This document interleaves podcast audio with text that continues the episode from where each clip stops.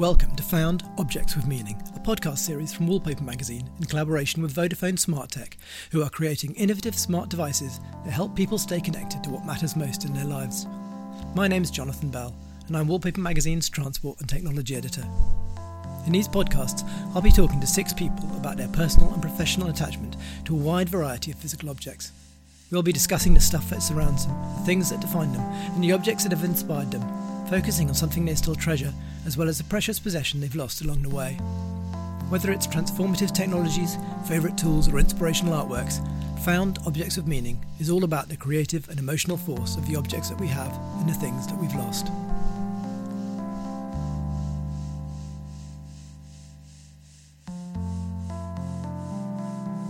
My guest today is the London based designer Nipa Doshi, who co founded Doshi Levien with Jonathan Levien in 2000. Both designers studied at the Royal College of Art, after which they came together personally and professionally, synthesising two very different backgrounds and approaches. Jonathan's upbringing as the child of toymakers in Scotland, and Nipa's in Ahmedabad, surrounded by Corbusian brutalism, Art Deco elegance, and traditional crafts. Over the past two decades, Doshi Levien have combined Jonathan's background in materials and manufacturing with Nipa's immersive and passionate appreciation of colour and form. As a result, Doshi Levien's projects are emotional yet practical, mixing expressive forms with functional rigour. The studio's work is hugely varied, from fabrics for Kvadrat to furniture for Moroso and B&B Italia, as well as more tailored bespoke projects for Gallery Kreo and Wallpaper's very own handmade series. I'm delighted to welcome Nipa to talk about her relationship with the objects she's lost and loved, and how physical things embody memory and place and help shape her collaborative creative practice. Nipa Doshi, welcome to our podcast. As we're going to be focusing on objects in our talk today, I'd like to start by asking you about your relationship with material goods. Are you a great collector? Um, yes, I do. I have a huge collection of, um, you know, a lot of uh, objects from India, you know, often objects that are discarded, which are really old, you know, in, that are recycled just for the metal value, which are really beautifully cast objects. I have a lot of Sottsass's work as well, and paintings and our own prototypes in the house and bags and shoes, you know, so it's a kind of real spectrum of things. Do you find that you attribute meaning to particular objects and that you um, have to have those objects around in order to get a certain sense from them?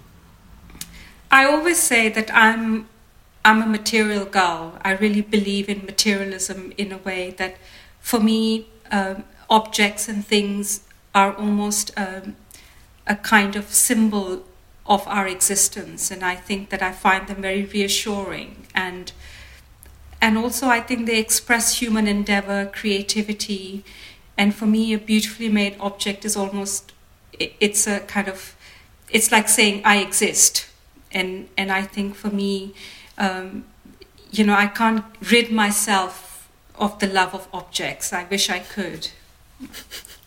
As part of this podcast is talking to people about what objects mean to them and objects they've lost as well, and how those meanings live on in memory. I wondered if you had a particular object that references your past and something which you still think about. Um, I think uh, one of the things I really uh, uh, remember very distinctly from my childhood in Bombay was the portrait of my grandfather in the living room. And for a long time, I thought it was actually a black and white photograph. And, and it was only when I was a bit older and I looked closer, I realized that it was a life size painting of him painted as a black and white photograph. And, and of course, it's still in the house. I don't know if it's still in my um, uh, grandfather's house. The house still exists. It's a white Art Deco building in central Bombay.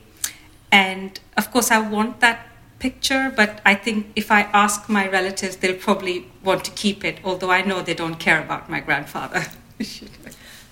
so, was this a thing at that time to create paintings that looked like photographs? I think it was a moment when black and white photography was still quite new and there was novelty around it. And, and I think that for me, it's quite strange that it's a painting recreated like a photograph, whereas it should have been the other way around. And, and, and I think also my grandfather, it's a portrait of him, which is quite strange in a way that he commissioned a portrait of himself while he was alive, and you know, um, and he had it in his living room. Um, but yeah, I think it was it was quite rare to actually have a painting that looked like a black and white photograph. Have you ever seen another one like it in your travels? Uh, I haven't actually. Um, you know, I there was a moment when I thought I would like to commission a painting uh, like that. So, was your grandfather a very influential figure in your life, do you think? I think, you know, he really was because I think he introduced me, you know, not knowingly, but, you know, there was a real, lot of care that was taken in his house and the way the bed was made every day or the way the food was laid on the table or even my grandmother, she used to make fresh garlands of jasmine flowers when she used to pray to Krishna every day.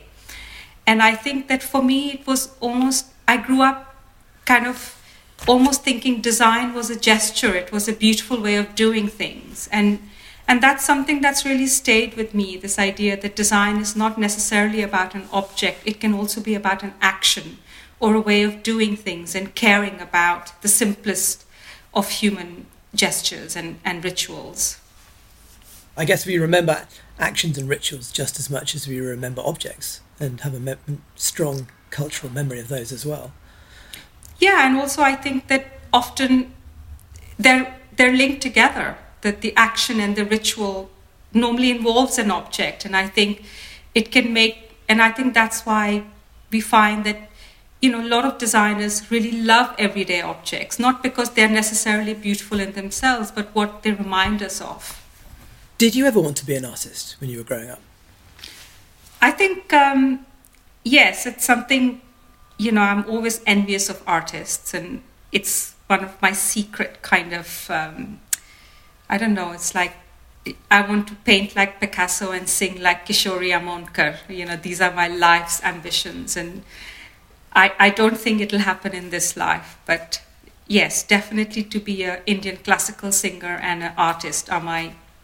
I, I wish I was those two things. So how have you channeled how have you channeled that frustrated creativity into the work of Doshi Levien? Actually, I draw a lot. I think that's just about the only thing I do in the studio any, at the moment, and I'm completely, you know, away from the computer. I'm not involved in any kind of real development of uh, you know the work that we do yes and no but i think it's very rooted in i draw every day so i think also i you know often i'll look at a painting and i'll try to recreate it. So my sketchbooks are also studying the work of other artists. And and of course i've trained to sing in indian classical music. I've just done my postgraduate diploma. So i know that i'm not going to be excellent at either. But uh, you know it's definitely you know when people ask me also what you know if you could have any design object what would you have? And i said it would never be an object. It would be a work of art. That's what i really want not a designed object. I can buy that no problem you know. Do you think that it's still important to convey a sense of art, artistry in the end product though? And so that it doesn't it doesn't look effortless but it looks like it's been drawn designed has some sense of flowing creativity in it Absolutely, I think that, and probably you can see that in our work. You can see that it's not generated on the computer. And I can definitely, you know, tell the difference between an object that was designed on the computer and, and objects that are, or, or designs that have been first crafted and worked on and then, you know, become a real thing. Um, does that answer your question? Yeah, I think so. I think what I'm trying to understand here is that if you're treating the design process as an artist as an artistic one, as well as um, as sort of making maquettes and working on manufacturing yeah. and models and things like that, um, at, at, what point do you lose the artistry and enter the realm of the mass-produced object? And how? Never. We never lose it, and I can say that absolutely with confidence and honesty, that we've never ever compromised the uh, the artistry and the artistic nature of our design process. And I think that has also got to do with the people that we work with, you know, whether it's Kvadrat or B&B Italia or Moroso, Hay, Gallery Kreo. I think that that's also the kind of beauty of European design that that artistic part is why companies come to you, you know, and and I think we've been lucky in that sense, and and we haven't compromised. I know, does it sound really arrogant, but it's true. I think yeah, you're, you're, eh, lucky in a way that you ha- you can work with these people who want a vision and are able to put that vision in place. Do you think that the the way that visual culture has evolved, especially over the, the life of your studio, that there are more people willing to make that investment in, in objects which have this innate artistic quality? I think definitely, you know, when we started the studio around 2000, uh, you know, although our first project was a very interesting project looking at cuisines from all over the world for a very big mass manufacturer like Tefal, but definitely, I think as an Indian designer, I found it very difficult to have an, an outlet for my, I wouldn't say my in, approach, but just my references were different. But I think, you know, later in kind of 2010, 11, there was a real kind of um, approach to having that element of beauty in design. And I think design definitely moved away from the minimalism of the 90s uh, into a more open and plural uh, discipline. And I think you can definitely see that also with the opening of the whole world as a kind of market of, of design. This whole idea of less is more no longer applied. Sometimes less was less, you know. And um, and I think things have really changed. And of course, you know, when you work with companies, all that has to happen is you have to have the first opportunity and then you have to make a company money you know so it kind of then you know that's the reality of it because ultimately companies want to make money out of the work that you do it certainly seems like we're living in a much more plural age and there's a visual eclecticism around today which your work certainly embodies yes. Um, does that is that something that you carry through into into the the objects that you and Jonathan surround yourselves with at home and in the studio uh, I mean, our studio is, first of all, it's in the east end of London, which is a very diverse uh, part of London on Columbia Road. It's an early 20th century furniture factory where we work, and and we have beautiful things, lots of samples, objects, materials in the studio. And I think also I think I felt really displaced when I moved from India to, to, to London and, and I think I tried to create this world in my studio and at home, which was almost like a, like a bubble for me. It was almost I was recreating the things that I love. And, and yet, you know, I'm also a very modern person. You know, I grew up with the Corbusier of uh, architecture of Corbusier, Louis Kahn, Doshi. So, you know, that plurality was always there even in India, and I just tried to bring that to my work environment and my home in London. As any, any form of creative, I, I imagine, has this issue whereby the meanings um, that they imbue with, with an object they design, whether they're painting or designing or, or building or writing a piece of music, at some point they have to give over to the people who are buying or consuming those objects, who will then also put their layer of meaning into those objects. Is that an interesting process for you?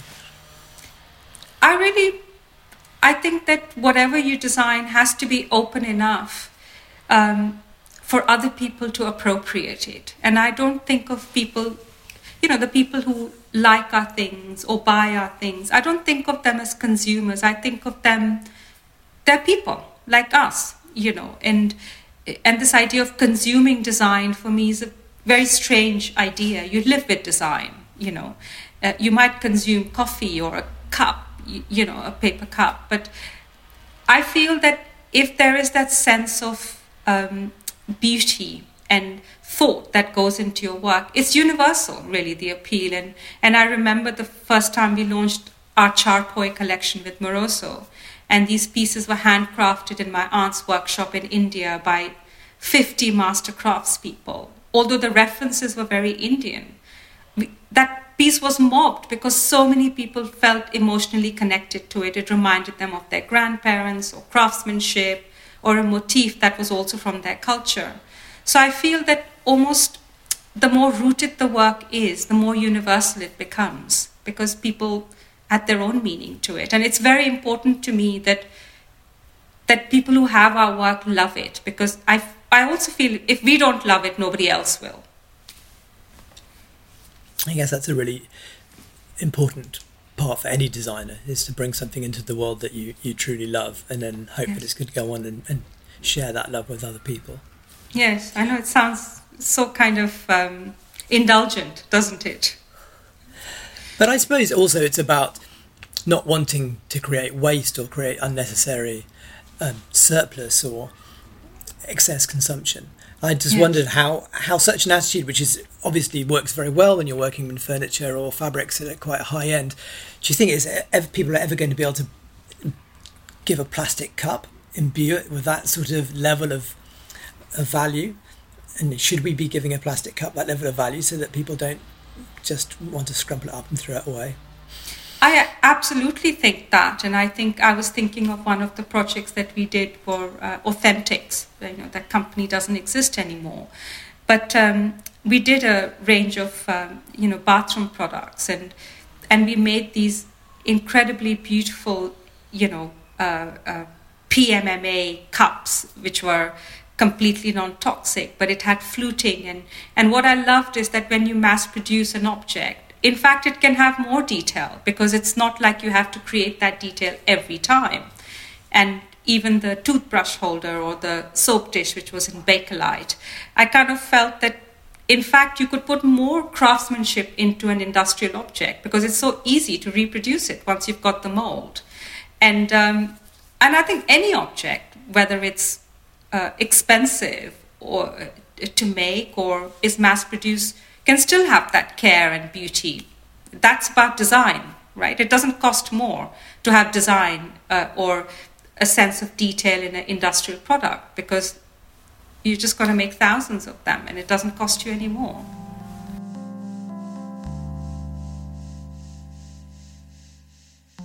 For those of us who lose keys down the back of the sofa, leave bags behind, or have an adventurous pet, say hello to Curve, the champion of finding.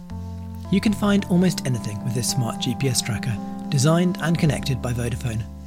With unlimited tracking, it works on iOS and Android devices. It's the tiny tracker you can attach to your favourite things. To find out more, search Vodafone Smart Tech. Subscription required and terms apply.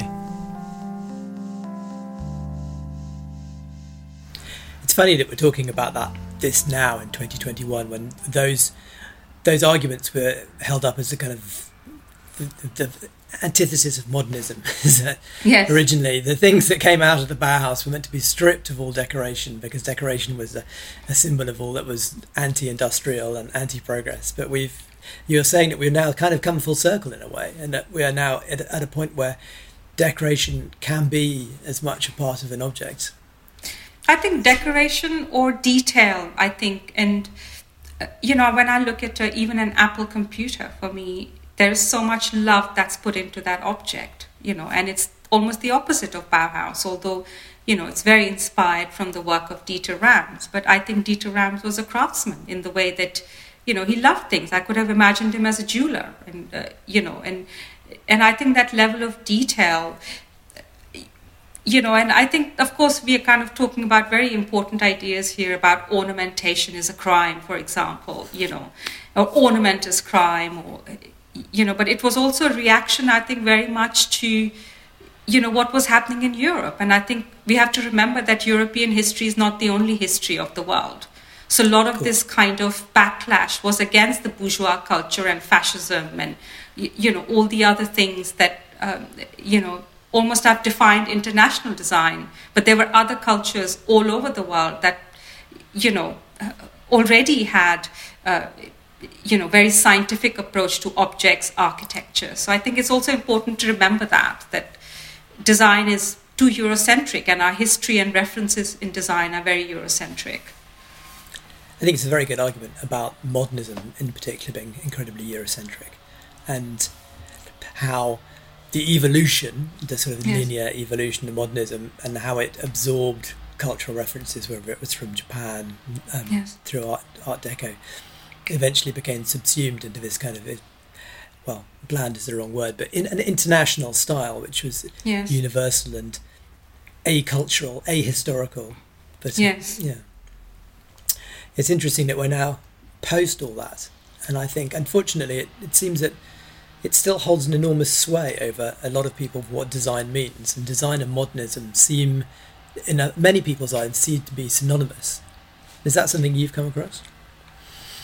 Well, of course, you know, I, you know, I have the history of, um, you know, having grown up in an Art Deco house in Delhi and Bombay, and I thought Art Deco was a distinctly Indian architectural style. And I thought Vespa scooters were also made in India. And then, of course, I arrived and I realized they're Italian, you know. So there's that kind of reference. But of course, you know, it- I studied in Ahmedabad in a design college that was founded by Charles and Ray Eames, manifesto on what is beauty in design. You know, my aunt's house was designed by Doshi's assistant. Her family's house was designed by Corbusier. So, you know, I had the 600 year old temples next to these incredible kind of, what would you say, masterpieces of modern architecture. And yet there'd be a cow outside and you'd have a temple in, in the modernist house. And I think modernism worked really well in India because the greenery and the warmth really made sense of modernism because you could have brise soleil and you could, you know, open your uh, garden and have a swimming pool with a slide from your bedroom. So I think um, for me, modernism was something quite beautiful. And, and, you know, of course, in India, we also have these incredible forts. When you look at them, they're actually really modern and they're quite minimal and very scientific and very spatial. So I think for me, modernism is not necessarily the absence of um, cultural references, because for me, modernism can embody cultural references.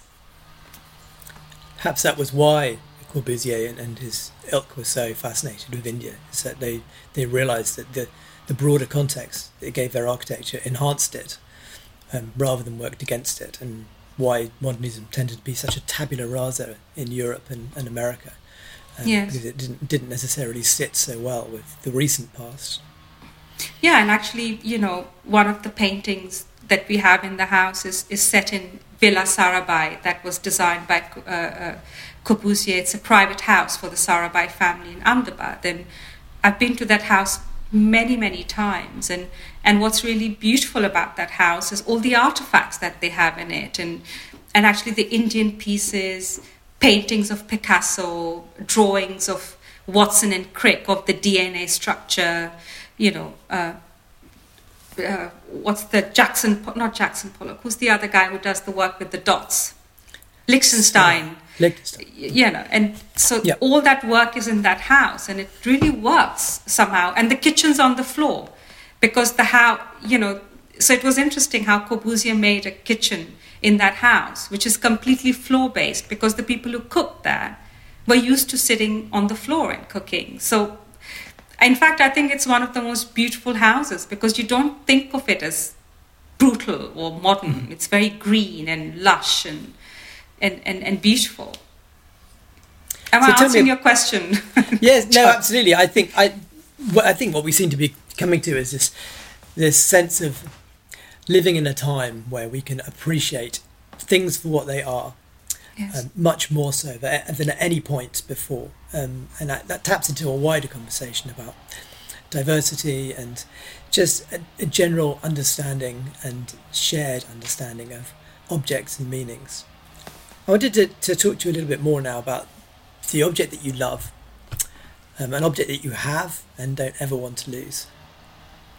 Um, it, it's a miniature painting which um, we commissioned about three years ago on a trip to Jaipur, and it's with one of the seventh generation Indian miniature artists called Shami Banu, and you know, it was interesting because also the way we found him was in this book called Love Jaipur, you know, and we called him and and you know actually he lives in a very humble suburb of Jaipur and completely what you wouldn't think of as an artist studio in a very simple middle class Indian house and um, And we started this conversation because his father used to restore Western miniature paintings.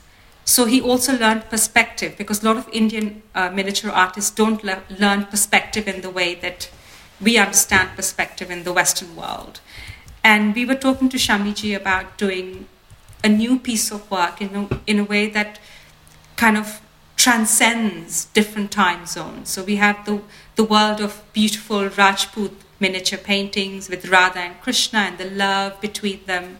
Then the time of postmodernism, uh, uh, post independence in India, where you had this incredible architecture by Louis Kahn, by Corbusier, Doshi, and then bringing it somehow to now with some of our objects, which are inspired by Indian modernism. But it was very important for us that it wasn't ironic, the miniature painting. It wasn't like with Coca-Cola bottles or, you know, which what a lot of people do. We still wanted to keep the beauty of the medium. And we had the setting in Villa Sarabhai that we've been to many, many times. And, and this painting really, it took him a year to make this painting. And, and when you see the level of detail and how he's really interpreted the Sarabhai house and the sky, which is very much in an Indian miniature style. And then you have Krishna who's sitting on a daybed designed by Jonathan and me, again inspired by Chandigarh. And he's calling to Radha and, and all the kind of gestures of love and beauty and and then you have this kind of you have all these times coming together. I don't think we could ever get another artist to put that level of work uh, and it's a very mythical place. You don't know where you are really you know. It is a really beautiful object. And how as a, as a miniature how physically big is it? It's about 80 centimeters by maybe 70 80 by 60. I can measure it. Maybe 70 by 90, something like that. And what, what, what medium is it painted in? He, so he makes his own paints. So there are minerals that he uh, mixes, and there's flour and uh, flower essence, flower colors. There's turmeric. There's also cow urine that's used in this the yellow that you see of Krishna's robe, and that's okay. actually his father gave it to him, and that was the last bit he has.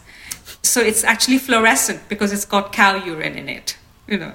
So that yellow is just really really intense and he doesn't have the recipe for it anymore.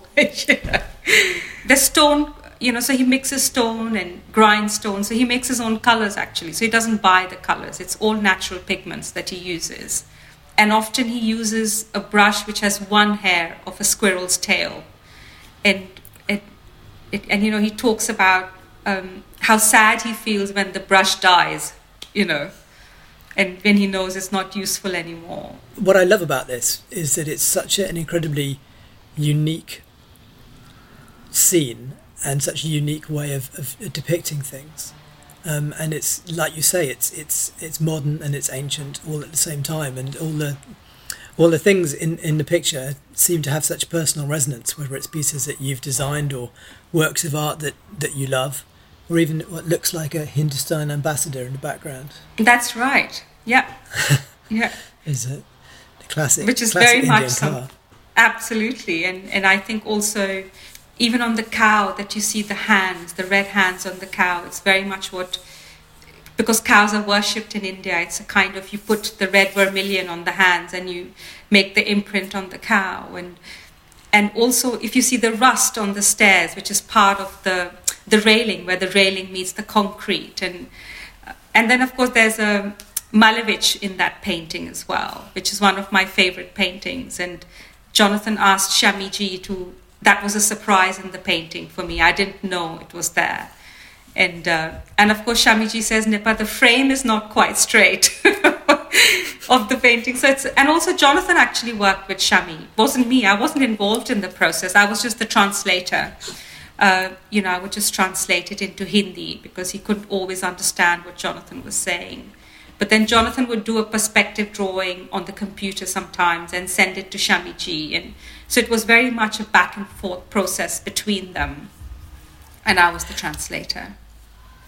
So, in a way, it's, it's an object that embodies your life, your life together, and your work uh, in, in a, such a sort of compact way that it's um, it, it has a sort of sense of a I don't know 19th or 20th century sort of painting of an artist's studio or one of those paintings you would see of the Royal Academy before it opened with everyone's work in it, for example. Yes, yeah, it is like that. I never thought of it that way.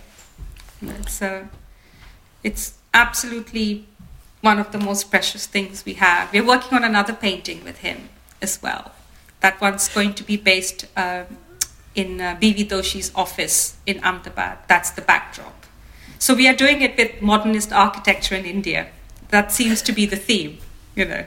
But I think um, I've gathered from the, the, two things we've talked about, both the portrait of your grandfather and this painting here, is that there's the memory within them seems to be just as important, and the memory that the paintings sort of embody seem to be just as important as the actual objects themselves. Would you agree? Absolutely. You know, when I look at the painting, for example, of the Sarabhai house and I've been there so many times, had, you know, cups of tea. I've had dinner there looking at a big Picasso in front of me and Corbusier's original drawing. So for me, it's extremely evocative. When I look at that painting, I'm in that house. It's also, uh, you know, where I worked with my aunt who's had a workshop of 50 master craftswomen. You know, we created our Moroso collection there. It's a city where I learned design. And it's really evocative to me the peacocks in the garden you know it was all there and the monkeys and and i think of course my grandfather's painting is it really reminds me of my childhood and my summer holidays in that house and eating mangoes stealing them from my grandmother's offering to god you know i'd be the first one to eat them and it was a very magical time and, and full of beauty, although not beautiful, but for me, the environment that I grew up, which was very, very eclectic, very intense, but very plural. It was really my idea of, of heaven. I thought that's what heaven would be like, with a lot of traffic and cows and architecture from different environments, a workshop and tea maker. And so I think for me, the whole idea of plurality is just in my brain, you know, and, and it's very evocative. These are beautiful objects.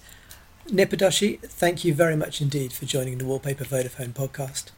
It's been a pleasure to have you on. Thanks, Jonathan. Thanks for letting me be here.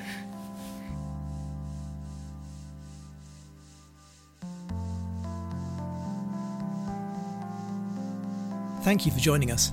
If you've enjoyed this episode of Found Objects of Meaning, please subscribe, leave a review, and be sure to share it with your friends.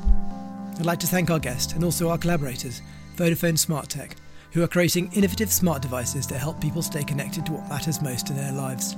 Search for Vodafone Smart Tech to discover more. Wallpaper Magazine is the global authority on all things about contemporary design and new creativity. To find out more about us, head to wallpaper.com. Until next time, goodbye.